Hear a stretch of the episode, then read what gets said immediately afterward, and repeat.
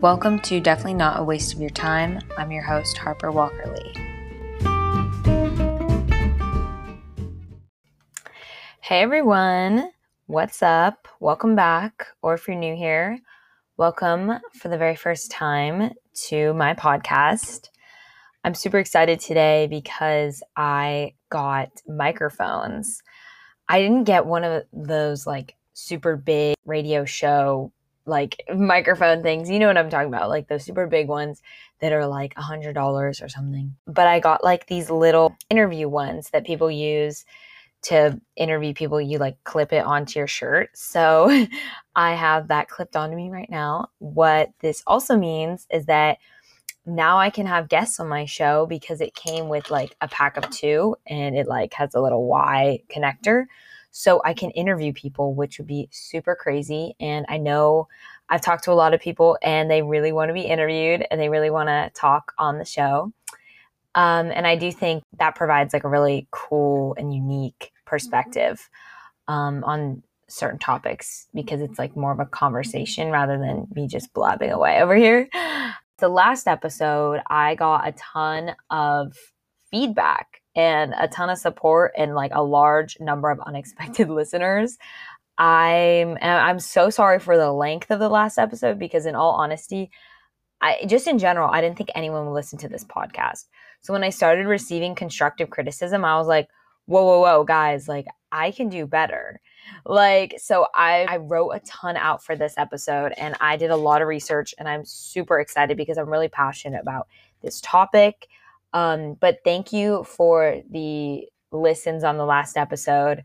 I even got this thing listening in three different countries, which is kind of crazy. I know it's um, the US, South Africa, and Mexico. But that was just super cool. And so I'm really sorry that it was super long because, I mean, me personally, I really like long podcasts, but it probably didn't have to be that long. This one is structured a lot better. And I kind of just wanted to get my grips, if I'm being honest. Like, I did a basic topic. I just wanted to get a good start. You know what I mean? But this one's going to be more detailed, more intellectually challenging uh, than acne. You know, most things are more intellectually challenging than acne. But yeah, so Today, we are going to be discussing the psychological toxicity around productivity culture with a little bit of an emphasis on women and kind of the forced productivity that has seeped into daily life because it's always been in the workplace. But right now, um, it really feels like it has a lot of pressure on daily life and especially for women um, have been like kind of the targets of this. And also, I have a job, I've had jobs in the past, but I've never, you know, because I've been in high school, I don't have a lot of experience in corporate America. So I can't really talk about the culture in corporate America in the workplace just because, again, like I haven't really lived that.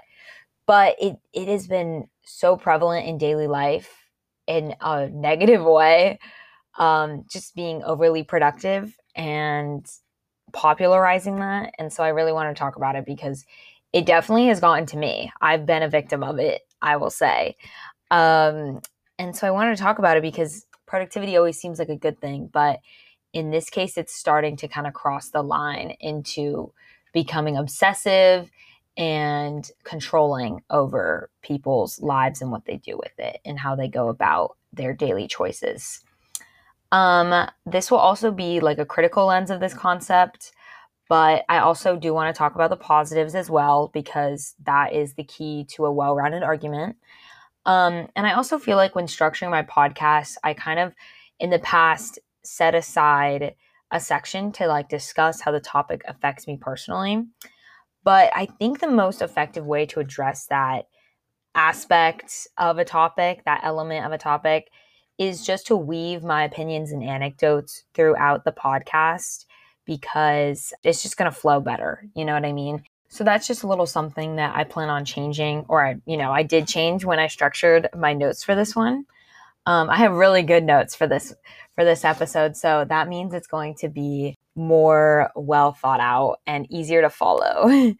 so I tried my best to make it easy to follow on the last one, but who knows if that really occurred. I did do a lot of notes, but still. So let's get right into it. So, first of all, what is toxic productivity culture? Which is kind of a word I'm going to be using um, especially the word toxic. That's all throughout my notes, but just get used to it.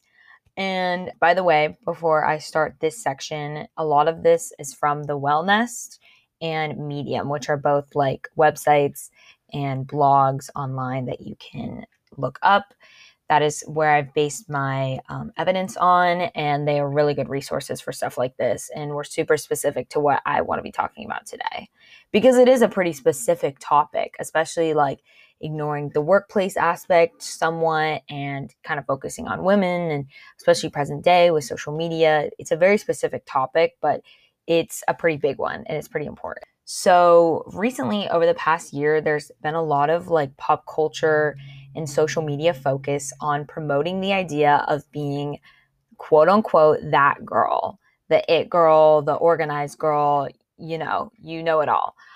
Um, and basically, that girl wakes up at 5 a.m., she drinks matcha, goes to Pilates, wears matching workout sets, has a full skincare routine, an organized room, journals, etc. You know, usually all in one day, this kind of stuff occurs.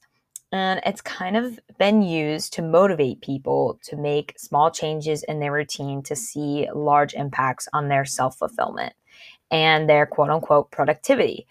So, it, a lot of the videos that you see are like, this is your sign to start journaling every day. This is your sign to wear a matching outfit because it'll make you more motivated to work out usually it has some sort of reason like it will motivate you more. Like if you wake up at 5 a.m like i don't i actually don't know what the 5 a.m like argues. Honestly wake up at 5 a.m and you'll be more tired. Like no but that's kind of what it really is. But i guess like 5 a.m you start your day you get on top of things quicker. And so this was popularized relatively recently. Obviously a lot of people argue that with the rise of social media um, productivity has like this this productivity trend has kind of started, but I really see it in the last year or so.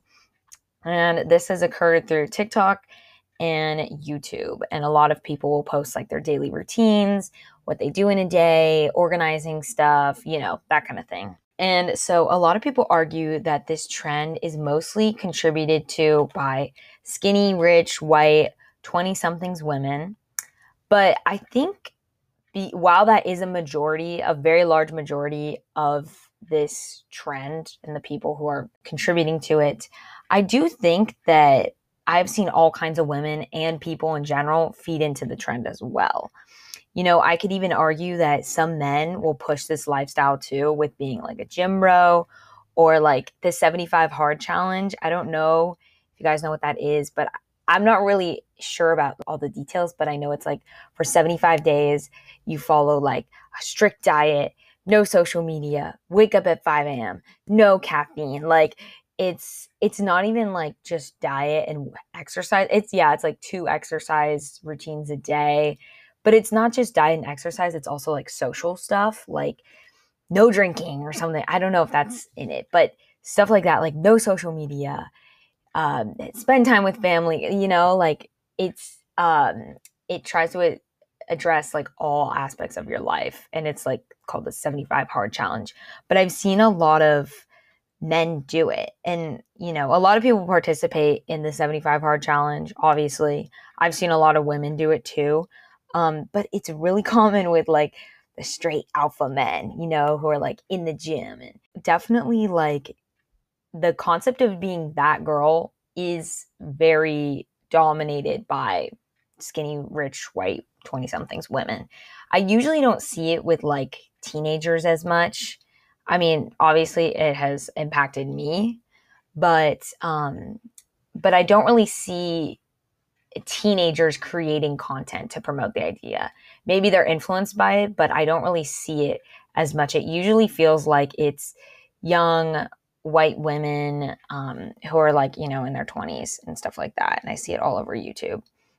And I think, like, if I'm being honest, everyone's social media, or for the most part, like, the thing about social media that gets to me is the fact that the stuff I see is like an older age group. Same thing with my sister, who is a sophomore in high school. Like, she will see stuff. Well, I don't know, but like, you know, she has all these ideas of what of these things she wants to do. Like, she wants to go to all these concerts and travel the world. And it just feels like, and and me too. Like, I'll see stuff on my for you page, and I'll be like, wow, like, why don't I get to go out to all these clubs in Europe and whatnot? And I'm and I think about it, and I'm like the people in in my videos that are in my algorithm are so much older than me. First of all, they can legally drink. Second of all, they can legally like rent a car and like travel the world. And maybe they're not in college and whatnot, and they can make their own adult decisions. I'm still 17, so I can't do these things. So it makes me get like this FOMO. But if you think about it, and same thing with my sister, like she wants to do all these things, but she can't drive. She's mm-hmm. 15. Like, and so it makes you feel really left out and have FOMO. But to be honest, you have to take a step back and realize these people are so much older than me. And so every time I get like a little stressed out, I'll be like, damn, I wish I was in the clubs in in Italy with the girlies right now. But it I just I just can't and I need to accept that and live in my own uh, limits of my age. You know what I mean? So that's kind of the a, another part of this. But basically, so specifically, the that girl trend uses the word girl, right? But like I said, it's kind of carried out by full on women just due to the like inherent mature nature of the lifestyle. So like Pilates is kind of like an you know, like get your work done. Like what kind of work does a teenager have? Like schoolwork, but it just it has a different connotation. You know what I mean? So here is a little bit of a history lesson. I got this from the History Channel and this other website, Fast Company. And so now I said earlier that this episode doesn't really discuss the very, very, very present toxic productivity culture of working in corporate America and our capitalist society in general. But I do kind of want to go back and trace the roots of this trend as much as possible. So I think that means that we need to go back and look at the second industrial revolution.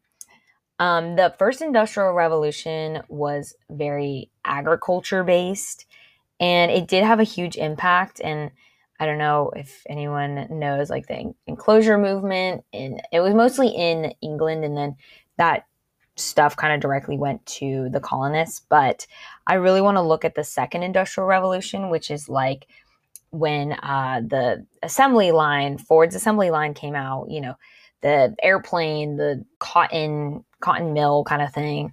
Um, steam engine, uh, those kind of things. But that's basically, if you don't know, that's the difference between the first and second industrial revolution. Um, and the first one, again, is important, but the second one really is kind of like the start of, well, slavery was a big like beginning of capitalism in the US, but I do think like the second industrial revolution demonstrates how capable of controlling the entire country capitalism really is. So it literally, in this sense, it literally created the concept of productivity in a really mainstream way um, which is through like working, making an income. But the basic premise of industrializing and advancing technology is making more efficient and therefore productive. And that's kind of what the second industrial revolution was all about, right? It was creating this assembly line so that it wasn't just artisans building individual things. So that's how we get the start of productivity. And so we saw how dangerous this unregulated very capitalist economy was because all these things like was such exponential growth for the US because of all the new inventions coming out and things just like doubled in supply. Because this was such exponential growth because they weren't used to having such a big boom uh, it was very unregulated. The, the gilded age and the eventual rise in uh, guilds, which are so- social welfare organizations. She explains how it kind of led to today's aggressive productivity trends. Um, because if you don't know, the Gilded Age and all this stuff was kind of the rise in people fighting back against like 20 hour days, child labor, um, unsafe working conditions. If you know the Triangle Shirtwaist factory incident, basically where a factory burned down with a ton of women working inside. And that was because there there were no laws in terms of like how your windows needed to open and how there needed to be a fire escape from tall buildings. Basically, it demonstrated how um, the entrepreneurs of the late nine or the late 1800s they were so unregulated because they were able to produce so much but people were dying and unhappy so that's literally just like the rawest form of productivity because it's extremely productive but there's virtually no happiness for the, for these people contributing to the productivity of these companies and industries. So, in addition to that, um, here's this direct quote I got from Fast Company, which I thought was really interesting and I wanted to include it. Basically, they said the concept of laziness is a social construct to justify political, social, and economic order. So, we can kind of see that trend start to build because the idea of laziness is not really doesn't have a very organic origin and it kind of is used to just trick people you know using an insult to trick people into um, producing more and you know staying in their workplace lane you know what i mean later on the 50s were also a very significant time for technology and the increased development of it. And we saw this especially in the home and for women this time. Things like blenders and refrigerators were introduced to the house, and they kind of motivated women to become the perfect housewife now that they had all this new free time with the new devices that they had. You know what I mean? They didn't have to churn things by hand, they didn't have to go get ice for the ice shed. You know what I mean? They were able to just have these new items and therefore they had more time to uh, pack more into their day which because which because of this even though the 50s were so long ago we can really see direct connection starting now to the that girl trend. You know what i mean? And so the primary focus for me in the advancement of technology you know, from the second industrial revolution and the 50s is that over time, things like cars, dishwashers, large scale commercial food processing made it possible for us to cram so much into our days and create a perfectly crafted, productive day in my life, which is like the title of the videos you might see that follow under this trend. So it, it has an extremely direct relationship, right? In addition, the neglection of personal happiness in return for long hours and a wage forced American society to attempt to be perfect and kind of reject mental cues in order to be productive. You know, in order to fulfill my day and in order to earn this much money, people set aside their personal happiness and made the number of hours and the wage they were getting more important. So even though the the second industrial revolution and the 50s were a big time for um, people working in corporate america it still had an impact on not only people's work environments today but also people's lifestyles today which is a really big thing so now i want to talk about the pros and while i kind of hate when people say oh i'm just playing devil's advocate I am going to in this discussion because you know those people who would just be like, "Oh, I'm just playing devil's advocate." I'm like, "No, you're kind of being annoying and you're being extra." But I I do think it is important. And so personally, I have let this trend impact me, but I have also kind of been a person that's always been doing things from dawn to dusk. And it just got worse when I got my license but also when this trend came into popularity. So, you know, I always am picking up new hobbies and uh, new sports, and I'm always trying to exercise almost every day and doing my work and making money and saving time for friends and boyfriend and family. Um, that's who I am, and that's how, who I've always been. it's just this trend kind of fueled that fire. So while it never got the best of me, the idea of being productive and even being like straight up perfect in terms of how I balance things, it is constantly in the back of my mind. And that has definitely taken a negative toll on me. I mean, that I am supposed to be talking about the positives right now, but I figured I think this is important to bring up at this moment. So, but I, I, honestly think, in a way, like the popularization of these little changes, like journaling, kind of inspired me to try more things, even though, like, I'm always trying new things. But um, it, it, it just, again, made that even more prevalent in my mind. And I think, I honestly, I think that's a good thing to like kind of push people to try new things and step outside their comfort zone. Um, just as long as people aren't too hard on themselves if it doesn't work out for you and you simply don't have enough time. So, you know, I like the journaling thing. I bought a journal on Amazon because I was like, you know what? I well, I think I was also really stressed. Um, and so I that was also part of it. Is I was like, what should I do to channel this stress? And I bought a journal and I started journaling in it. And I think it was my junior year. And I really, I did not have time to be writing in a journal. I was stressed the fuck out with school and I just kind of stopped doing it. I only did it for like a couple months. And even then, it was like every now and then. But I was never, obviously, I was kind of like, damn, I bought this journal for nothing. But I was never too hard on myself. And I think that is what the key is. Not that I, you know, am all knowing about how to manage like self acceptance when pushing yourself to be productive. Like, I'm no master at that. I probably am the opposite, but I did kind of just let myself, you know, say it's okay if you're not journaling every morning at 6 a.m.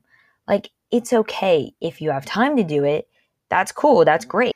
But telling yourself that you need to be doing something because a trend is telling you to do it is not how you should go about this. But, you know, trying new things is always a good thing. And um and it kind of makes you open-minded to new things and like just in general, you know, in life and when you go somewhere, you'll be more open to trying the food and the way that they live there. So I do think it's a good lesson to learn. So, like meditating, eating healthy foods, journaling, drinking matcha, these are all scientifically good for you.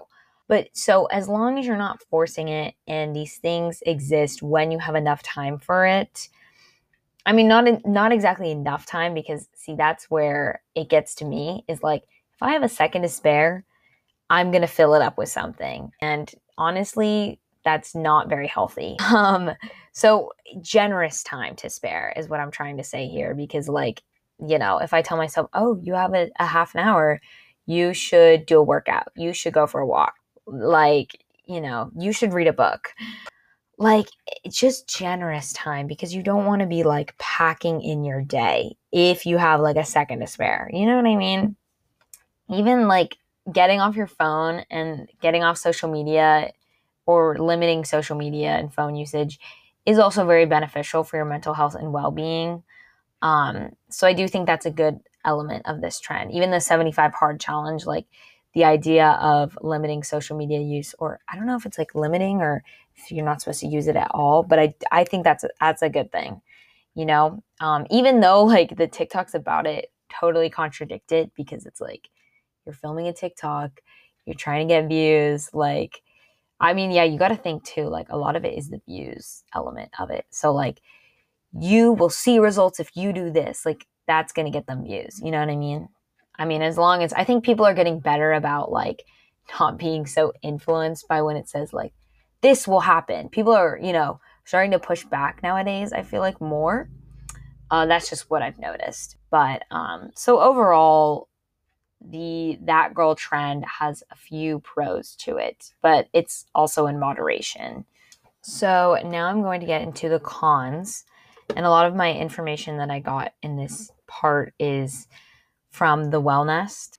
So let's get into it. Usually, I try to find the good in everything, but this trend, in all honesty, has been kind of hard to do with that. So, I mean, earlier, like I just discussed the pros, but like for the most part, it wasn't 100% positive. While I do feel like I approach wellness trends like the That Girl trend with the opinion that there could be worse things to be trending because a lot of the time that's true like you know alcoholism or hate speech like that would not be good if that was trending um so on it it's like it's like what which ones were like pick or choose your poison um but i genuinely do think this one not to compare wellness to um, alcoholism or hate speech. Those were just my examples. Um, but I genuinely do think that this one does do more harm than good. Um, there are aspects of it, I will be honest, things like the hot girl walks. The name is a little bit interesting because I feel like it implies like hot girl is in walk to lose weight and that will make you hot. But so it does have some interesting origins and ulterior motives. And if you're not familiar with the hot girl walks, that's kind of like I don't know, like you put on a cute outfit and you put on a podcast or you go listen to music and you just go and walk. I genuinely think that that's good and um, you know let's be honest encouraging people to move their bodies in a very easy way that's what i like about that the hot girl walks is that like it's like you don't need to be busting your ass in the gym if you don't genuinely enjoy it. Like just go for an easy walk and i think stuff like that is really good for our society you know finding easy ways to get good exercise in and clear your mind and make you feel better. There are certain aspects of this trend that, you know, it's like there could be worse things than making people go on walks. You know what I mean? So, but I do, I, I think this trend is really interesting because while it has a lot of similarities with the toxic productivity culture of corporate America, it also kind of contradicts it because it seems like these women who lead these trends don't really ever work. Because, like, who has time for a nine to five, Pilates, healthy homemade recipes, journaling, walking, and like not to mention a possible social life. Because, like, if you think about it, whenever you see those videos, like, you never see these people with their friends. And so, you know what I mean? Like, but how do they fit all this stuff in and work a job?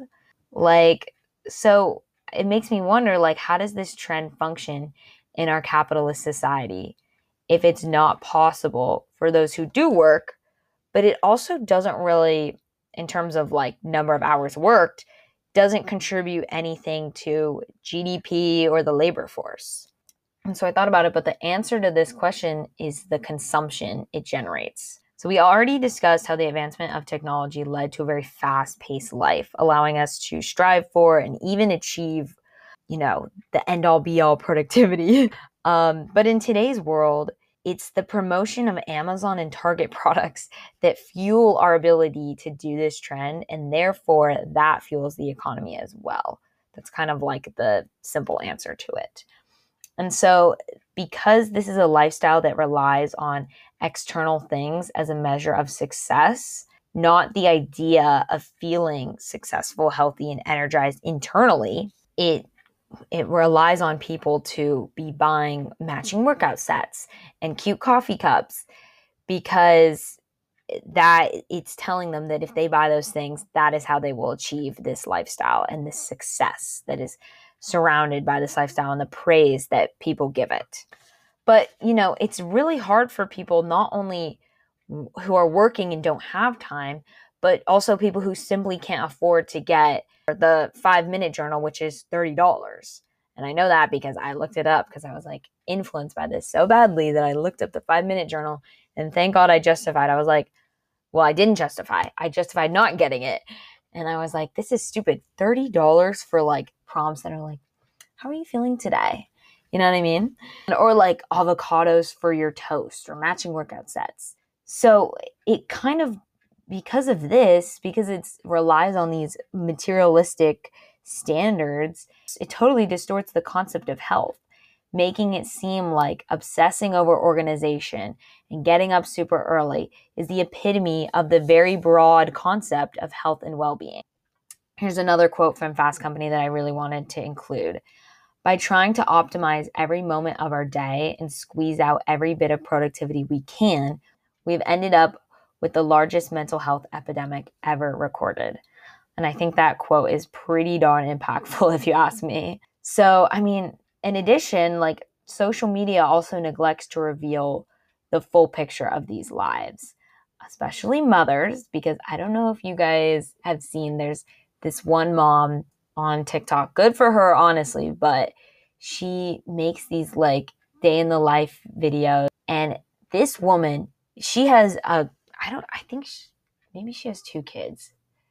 I mean, she has kids at least. I'm not sure if it's like one or two. That because that kind of makes a big difference if you think about it. Um, anyway, she does more than me, and I don't have any kids.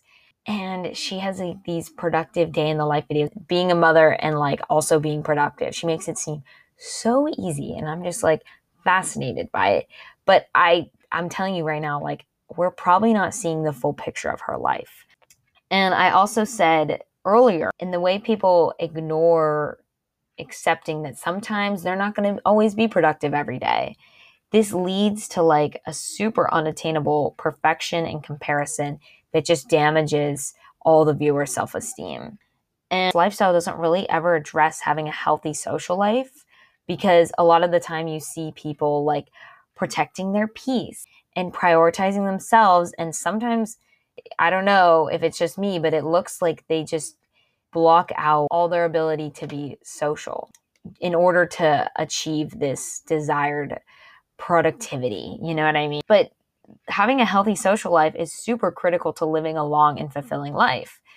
If you know, if you need evidence for that, look at the blue zones. Um, if you don't know what that is, it's like these areas of the world where people live the longest. And one of the key elements of being a blue zone is having a community and having a social life that literally directly translates to a lower suicide rate and living long. So it's like, how does this lifestyle promote health and wellness when, like, that is a super big part of life? Eh, and it doesn't, you know, it doesn't address any of that, having a social life.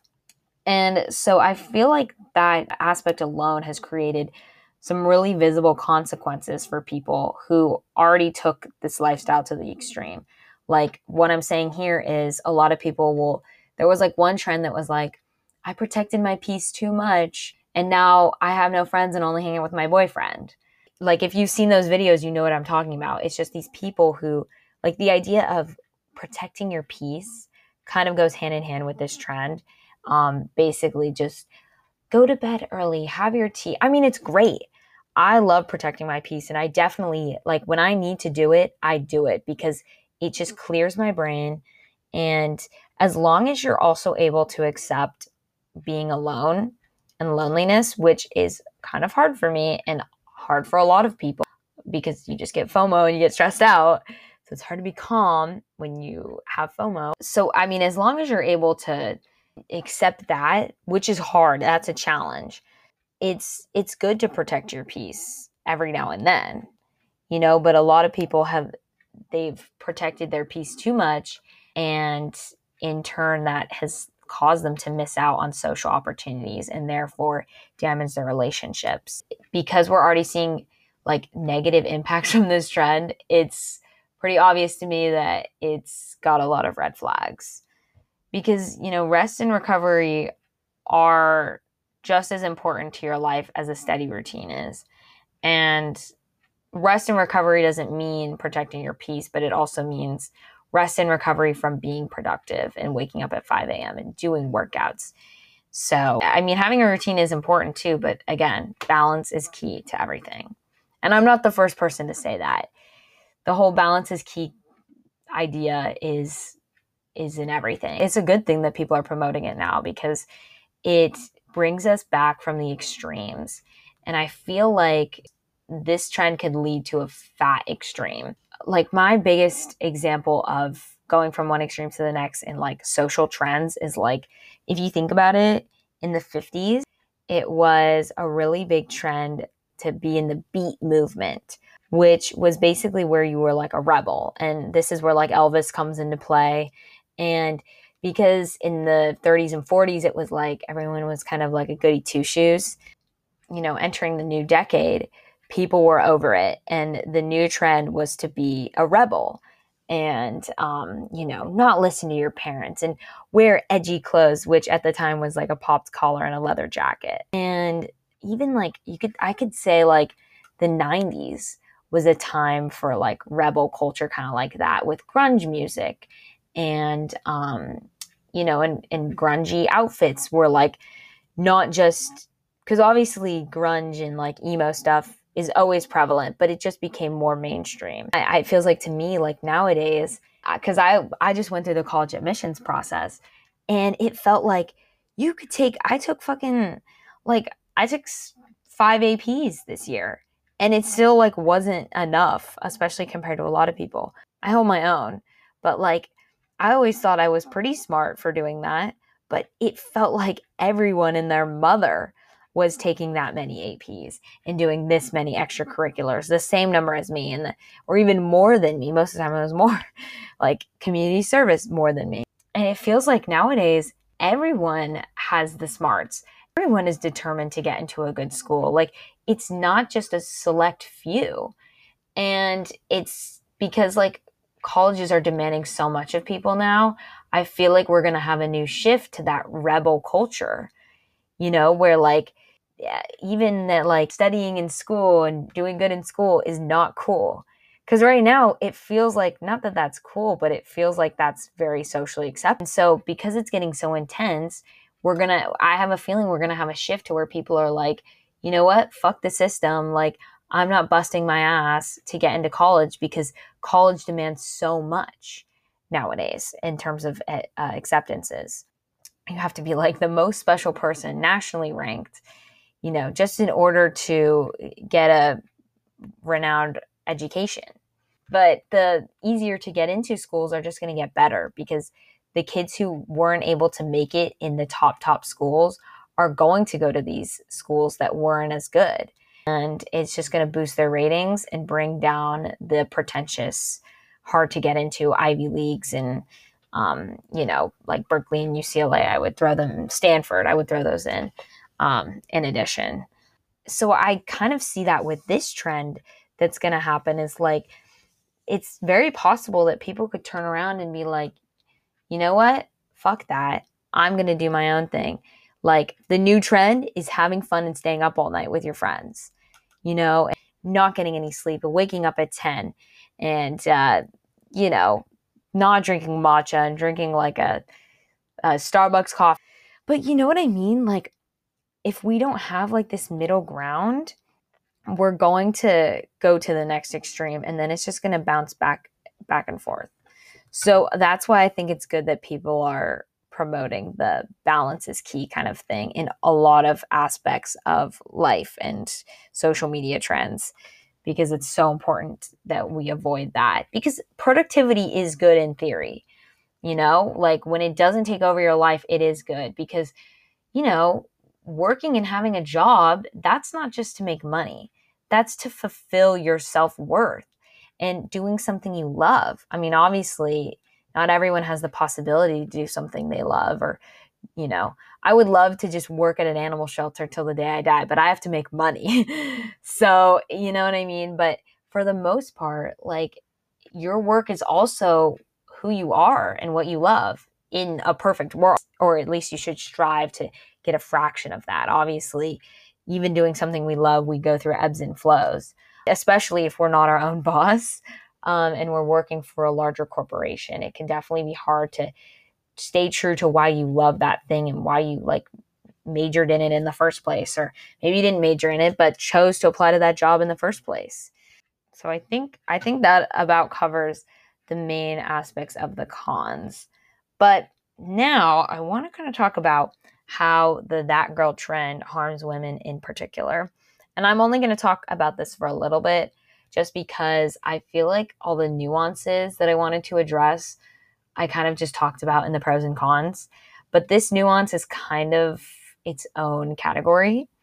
But I am still going to kind of keep it short and sweet. Well, originally, the that girl trend seemed to be empowering women to take control over their lives, it ended up just leading to what I feel like is more competition, comparison, pressure, and most importantly, capitalization. because of how big companies like Amazon and Target are using women's desires to take control over their over their lives. And so they're using this as a way to create more products that can you know like the stanley cup. Target created their own stanley cup. Why? Because it has idea attached to it that like drinking out of it drinking out of something with a straw is going to make you more hydrated more productive and more that girl you know? And even like the i don't know if you guys know but the certain influencers have like an amazon storefront. That's a big example of this because it's a direct way for amazon to say hey uh, melanie on tiktok like i see you making these videos that are a perfect gateway for us to get more women to buy more stuff. And um and so they like have these influencers set up mm-hmm. these amazon storefronts. And so it's really just sneaky when you see how that works. And also like if you think about it it's hard for women because because they're not necessarily respected for just existing in the workplace and in life. So productivity acts as this void that systemically women have just by working as much as men, they're not respected as much. You know what I mean? And so, you know, if you compare two women who work the same job and in a corporate man's world, if one just works normally, wakes up normally, drinks normal food, um, like normal as in not unhealthy and not healthy, like kind of in the middle. And then you have this other woman who wakes up at 5 a.m., always has her shit together, always dresses color coordinated, like wears an oversized blazer, is a badass, wears her hair up in a claw clip, never looks like she's fazed by anything because she writes it all down in her journal. Like that woman is going to be chosen in a male society over the other one. Not in like a romantic sexual way, because men are intimidated by strong women, but in terms of like hiring, income, social standing, that woman is going to inherently be higher because she has this void that the other woman doesn't have. And even though they're doing the same job and a, the same job a man might have, they need this extra cushioning because just by themselves, they're not going to be respected as much as men would. And therefore, they gain this uh, new standing over men. And that is something that women have wanted for years via equality, but that hasn't always gone to plan. And so when you think about it like that, it really has a big effect on women because they're they're vulnerable and they're in search of something that can make them have this equal standing to men. And it's kind of sad when you think about it, and especially in combination with the companies who just take advantage of it. It's like, why do women need to be so damn productive? like, again, like I said earlier, there's a trend for men to do some of this stuff too, but like, it's not, it doesn't have the same goals. It's more just like a self esteem thing. And it also doesn't really address average men like it addresses average and above average women. You know what I mean? Like it it just kind of addresses like guys who really don't have their shit together, telling them, "Hey dude, get your act together." But for women, I feel like it addresses all women of the entire spectrum, which makes it just seem that like the standards for productivity are so much higher for women than they are for men. So that that was really interesting to me when I especially thought about it. And I even had people kind of consider me this super productive woman and well girl. And you know like i had people t- tell me oh harper you're always so put together. You always have your shit together. You always are doing this that and the other. And like in reality i was having moments behind the scenes that are kind of the exact opposite of what the that girl experiences you know what i mean? Like especially the part that like i talked about earlier that i really struggle with not trying to achieve perfection because I am a perfectionist in all sorts of things like sports. That really gets to me. But it's hard in life to strive to be a perfectionist because you can't control life as easily as you can your ability to do a sport because you could just practice more. You know what I mean? I mean, that doesn't guarantee anything, it never does, but for the most part, you have a pretty good chance of seeing success when you put in the effort in a sport. But I, you know, would always try, I still do. I'm still impacted by it and I need to get over myself and I'm working on it. But, you know, trying to get my walks in every day or like trying to exercise every day, try to get outside every day, trying to eat healthy, trying to get up at a decent hour, you know, not going to bed too late. And what really got to me was like the social balance of doing all these things because in my mind these things were a priority to me but i also felt like i had to balance my friends boyfriend and family and that balance is extremely hard to get perfect and no one really ever gets it perfect and that the idea of balance has always gotten to me and that is not very that girl. that is, you know, an underlying struggle that I didn't really translate that onto people because I was hiding it. And so that's, uh, you know, that's something that like people don't really see what always goes on underneath. They always see what's on the outside. So a lot of the times if you see a that girl, she's probably not doing very well or not doing very well, but like, you know, maybe she does have things balanced out but it took so much mental capacity to figure out how to balance that that like did it really make it worth it who the fuck knows and so i would also like to talk more about this really specific idea but i really think who covers it the best is alex cooper who if you don't know runs call her daddy really good podcast one of my favorites and her the episode that i'm referencing is called SOS, I'm burnt out on life. And this explains the specific psychological impacts on women much better because it has an expert's opinion included. And, you know, that kind of got me started thinking about it really talks about the women part of it. Um, and so I think that really kind of inspired me a little bit to talk about that topic on this episode. Um, but I do think she covers the female part a lot better. And I'm also in the middle of listening to um, a recent episode she just released where she also has an expert that's like, it's talking a lot about the patriarchy. It's called How Does Patriarchy Affect Me? And I haven't finished it yet, but I love it. I think it's super interesting. And it is a lot of the stuff that I'm talking about here, mostly in terms of like why women are so eager to look productive, kind of sort of, because of the uh, unfairness that they've had against men for so long. Um, so I would totally, if you're into this part, like, I would totally check out those two episodes because it is super interesting and does a little bit of a better job than I can. So that's why I didn't really want to dive into all this, just because I felt like I would almost be copying that episode, but just not doing it as well because, you know, Alex Cooper has an expert with her and she's also a pro podcaster who I'm trying to be for real. So, yeah, that is kind of the conclusion of how um, the trend really harms women. So, now as I'm rounding this episode to a close, I just wanted to say again, these are my opinions, so please take it with a grain of salt. I, I mean, a lot of it was evidence based, but it's also probably a majority opinion. So don't take everything I say to heart. I am just doing my best and going off of my personal experiences, especially with this mm-hmm. trend and how it has kind of taken over my life in certain ways and how that is a negative thing. And I feel like it that it affects a lot of other people in that sense too.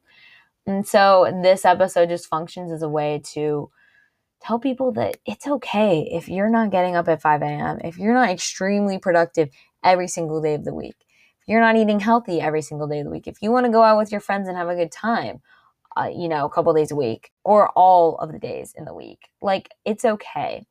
And again, balance is key. I'm not the first person to say that, but I'm going to fucking reiterate it, okay? Yeah, I really I hope I could help someone out there who has almost been taken advantage of by the system.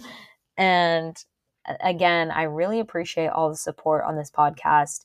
I I genuinely thought no one would listen to it. So that's why I'm really proud of this episode because I feel like this is my best work and the full capabilities of what I can do. I had a lot of fun, you know, writing down all my opinions and researching stuff. I learned a ton and it opened my mind to a lot of new things more than what I had intended on when I first started, you know, developing my opinion on this topic.